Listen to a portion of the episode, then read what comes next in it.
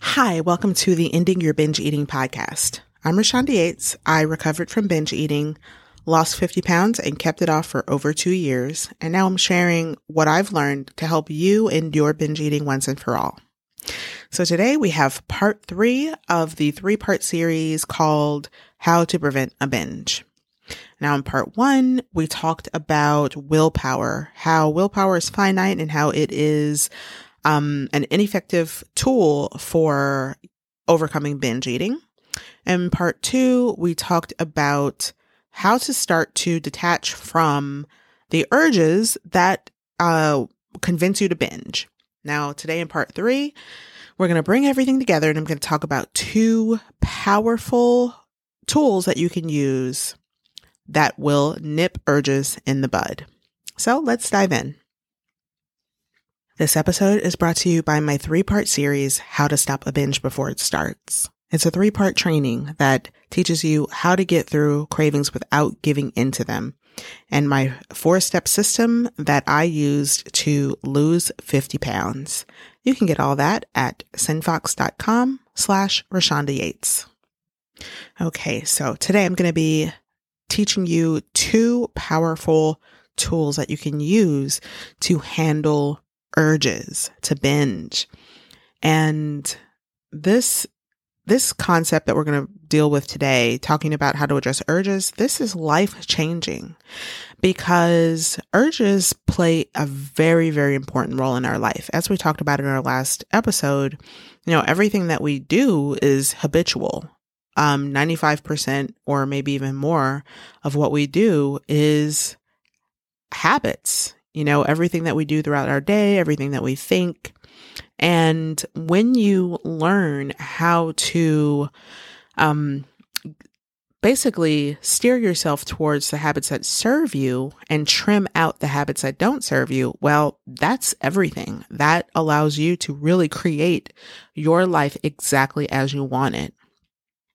So, as we move into how to address urges, we're going to start off with um, the concept of detachment. Now, I started learning about detachment when I started um, meditating, when I started getting into mindfulness. And what this does is helps you to start to recognize the fact that, you know, we have emotions, we have thoughts, we have feelings, and yet none of these things are us. And so learning to practice detachment helps us to recognize this that we don't have to identify with our thinking, with our feelings. And the less that we identify with our fleeting thoughts and with our fleeting emotions, the more that we can actually stay on track and on course with our hopes and dreams for our lives. And that includes our health and our weight. So, when it comes to binge eating, I'm sure you're familiar with that moment of craving when you just get the thought, I want cookies or I want fast food or I want pizza or whatever it is. It's usually that, you know, um, there's a specific eh, food, a specific craving for something very fatty, sugary, or salty, or even a combination of all three. And you want that right now, you know, and it just, it's an, it's an urge, it's a strong craving that you feel. And what you instantly want to do then, and it's a mistake that um, all of us make, you know, whether we struggle with binge eating now or not, we've probably all made this mistake in the past until we learn how to detach and the mistake that we make is we start to actually fight ourselves and start to resist ourselves. And going all the way back to episode one, what this looks like is, or by the first part of the series is what I mean by episode one. Um, what this looks like is no, I'm not having that. No, I told myself no. So I'm not eating ice cream or I'm not eating cookies or Maybe it's negotiating with yourself, like, oh, you know, I'll only have one bite. So basically, we get into this um, resistance with ourselves. And the funny thing about that is, like, once we start to get into that resistance, it actually makes us uh, more and more anxious about the entire thing. and we don't realize in the moment that we actually don't have to even go there. Like, we don't even have to get into resistance. We don't have to um, fight against it at all. And we, and yet we still don't have to give into it. Um, I've talked about before how, you know, we think it's an either or thing. We, we see it as black and white, but there's actually a third option that we miss. And I think it's just because it's human nature, you know, we want what we want and we think that, you know, we're basically having to be like the, um, the angel and devil on your shoulder. We, we think that we have to be like the angel voice all the time, telling ourselves, no, don't eat that, don't eat that, don't eat that. And then we have this devil voice telling us, yes, eat that. But actually, we can just like ignore both of them and we can choose a third path. And so that third path is what I'm going to share with you now. So the first way to get through an urge without giving into it is called, or it has been called at least, urge surfing. So, urge surfing is this idea that rather than resisting your urge, you can think of it like a wave in the ocean. Like a wave is coming toward you. Can you realistically stop that wave from coming? Um, and the answer is no. And so, what you can do is you can actually just ride the wave. So, you know, you can imagine a surfer on a surfboard. Um, when they see a wave coming, they're actually just going to get on their surfboard and ride the wave. And this is an analogy of what, or some imagery of how you can think of yourself in terms of, in relationship to your urges. So you can see, you know, when an urge arrives, you can see it coming. And what you often, what you'll probably want to do is resist it. But what I'm asking you to do is instead of resisting it, to actually lean into it and start to immerse yourself in the urge in terms of what it feels like in your body. So notice what I'm not asking you to do is to think about, oh, well, why? Why do I want cookies right now? Or what's my triggers? What's making me want to binge? I'm not asking you to do any of that. In fact, I am saying that that is probably the worst thing that you can do in the moment of an urge. Now, I'm not saying that that information can't be helpful because it is it is helpful to have. But what I have noticed is that once you address the behavior first and you stop the behavior, you're going to get all that information. All that feedback is still going to come to you, but you're not going to have to actively um, seek it and you're not going to have to stay in the behavior in order to get all this information that's supposed to help you binge, but yet looking for all this information and doing all this analysis and all doing all this thinking and focusing on it, that's actually causing the binging behavior without you realizing it. So, what we're doing with the urge surfing is when an urge comes, I want you to do something different than you have probably ever done before. Instead of saying, no, I don't want this and resisting it, or getting into talk in your head about, no, I'm not going to have that. I actually want you, when you know that an urge is coming, I actually want you to say to yourself, bring it on. Just like a surfer who is looking for that next wave. When they see the wave coming, they're like, yes, bring it on. And I, that's what I want you to do first. And then I want you to immediately um, move your attention to your body and start to notice exactly what you're feeling in your body. And for some of us, this is going to take some practice because what we've done for so long with binge eating is actually stop ourselves from feeling a lot of emotions. And, but now you're going to start doing the opposite. So you're going to feel everything, but you're going to do it with detachment. And here's how. As you're feeling everything, you're going to start putting a label on the sensation that you're feeling.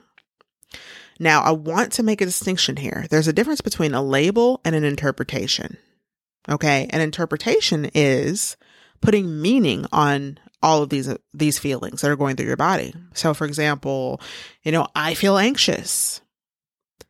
Recognize that feeling anxious is an interpretation. The sensations in your body that we label as anxiousness are the same exact feelings that are associated with the label of excitement. It's just a matter of interpretation. So we're going to avoid interpretations and we're going to actually just label sensations. So what are some adjectives that describe sensations? That would be things like tingling, warming, cooling, rushing, tightness, airiness, whatever it is that you're feeling in your body sensations, you're going to start labeling them. And in Buddhist um, and mindfulness practices, this is called noting. So, what you're going to do when you feel an urge is you're going to recognize it. You're actually going to almost challenge it to come to you. you're going to say, you know what, bring it on. I'm going to ride this wave out. And then you're going to start actually focusing on your body sensations and noting them. Okay, so that is the first um, tool that you can use, the first powerful tool. And this is what I started with. This is actually what helped me to first understand that I actually do have power when it comes to these urges. And just that recognition alone is just massive if you can get that. So now let's get into the second tool. Now, the second tool um, is really cool. And I learned it from my mentor named Jim Fortin. He actually has a podcast. You can check it out on Apple. Um, and he taught me um, something called dismissing urges. Now, this is also extremely powerful. And it again relies on detachment as a foundational principle. So, this, the idea here is that, as we talked about in the last episode in part two, our brain, uh, I mean, our, the urges that we get are actually just like an alarm. They just go off at certain times or when we're in certain emotions or even just like certain times of day and remind us that it is time to do a certain habit. In this case, binge eating. Now, what we can do is we can actually just recognize that what is happening, what this urge to eat cake or eat ice cream or eat copious amounts of pizza is actually, that's not you. It is not you. And you can literally actually say this to yourself when that happens. So when you have an urge, let's say all of a sudden you're craving cookies, once again, do not get caught up in a battle with yourself about, no, I'm not going to eat cookies or try to ignore it or distract yourself in some way. Instead, directly like turn toward it, turn toward what's happening and actually just take control of it and talk to yourself by saying, This isn't me. This is just my brain. This is just my brain doing what it does. This actually has nothing to do with me. This just has to do with what has been set up in my brain. If you start to implement this one tool in your life, you're going to start to see the difference, the distinction between yourself, which is a conscious being, you know, your, it's who you are can't really be defined, right? You are a conscious being who is aware that you're alive and the thoughts that we have that are fleeting, the feelings that we have that are fleeting, all that stuff is not who we are. So you can actually say this to yourself. In the moment that you're having an urge, it feels like, oh my God, I want cake. Stop and say to yourself, this urge is not me. That is just my brain doing what it does. That is just an alarm clock in my brain going off right now. And once you've separated yourself and you've detached yourself from the urge, the next part is to focus the energy that you would have used by resisting the urge or getting into a debate with yourself about the urge and focusing that onto just anything else, really. Now, this is not about just distracting yourself. Okay. This is about actually addressing the urge head on. But then once you've detached from it, shifting your focus to be on something that's either going to be beneficial to you or something that's actually truly going to be benign. Now, here's one note of caution for you. I found that when I start to implement this type of tool, my brain gets really, really clever and it starts telling me, oh, well, if you're not going to do that, here, how about try this other um, dopamine releasing activity instead? and so that defeats the purpose, right? So you want to be vigilant about, you know, what what is your brain making up that's trying to tell you, convince you to do something else? Like you want to really make sure that you stay aware of what activities you are putting your energy into after detaching from the urge. So that is number two. So you have two powerful tools to handle urges. Number one is urge surfing. And number two is dismissing the urge, which is basically to just call out the fact that the urge is not you and then shift what you're focusing on. Because as they say, where attention goes, energy flows. So that wraps up this three part series on how to prevent a binge. I go very deep into the first tool that I shared about urge surfing in my three part series, How to Stop a Binge Before It Starts. And that series, I literally coach you through the entire process of urge surfing and just give you some extra tips on how to set yourself up for success. So you can get all of that at sendfox.com slash Reshanda Yates if you're interested. And I will catch you next time on the Ending Your Binge Eating podcast. Thanks for listening. I'll catch you next time. Bye. Thank you so much for listening to today's episode. If you have gained any value from this episode or from the podcast in general, then I would really appreciate it if you would leave a review on iTunes. It is such a big help. It helps me to reach more people.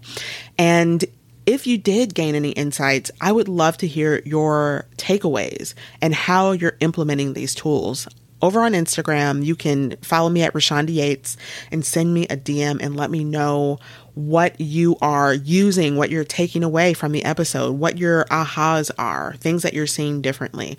I love having conversations with you over there. And until next time, I'll catch you on an episode, on, an, on another episode. Bye.